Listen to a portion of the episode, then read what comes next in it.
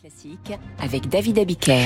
Franck Ferrand nous arrive avec son point du jour en studio sur Radio Classique. Bonjour Franck. Bonjour David, bonjour à tous. Quel 29 septembre avez-vous choisi de nous rappeler à 8h-5 Ah, Un 29 septembre dont j'ai souvent eu l'occasion de parler sur scène, c'était le 29 septembre 1902, jour de la mort d'Émile Zola, le père des Rougon-Macquart, le chef de file du roman naturaliste.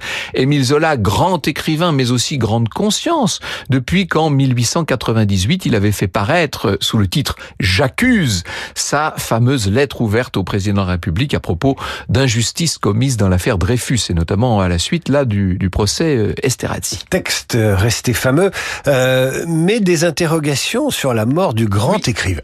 Oui, oui, parce que il a succombé, ça c'est sûr, aux émanations toxiques de sa cheminée. Sa femme euh, en réchappera, mais alors vraiment par miracle. Mais euh, bien que la version officielle, donc celle de la police, ait conclu à un accident, aujourd'hui, il paraît tout à fait probable qu'Émile Zola ait été victime d'un homicide. Euh, Alors c'est encore une question qui reste en suspens, hein, mais en 1953, Jean Bedel, vous savez, Jean Bedel était le journaliste de France Inter spécialiste du marché de l'art, j'ai eu la chance de bien le connaître.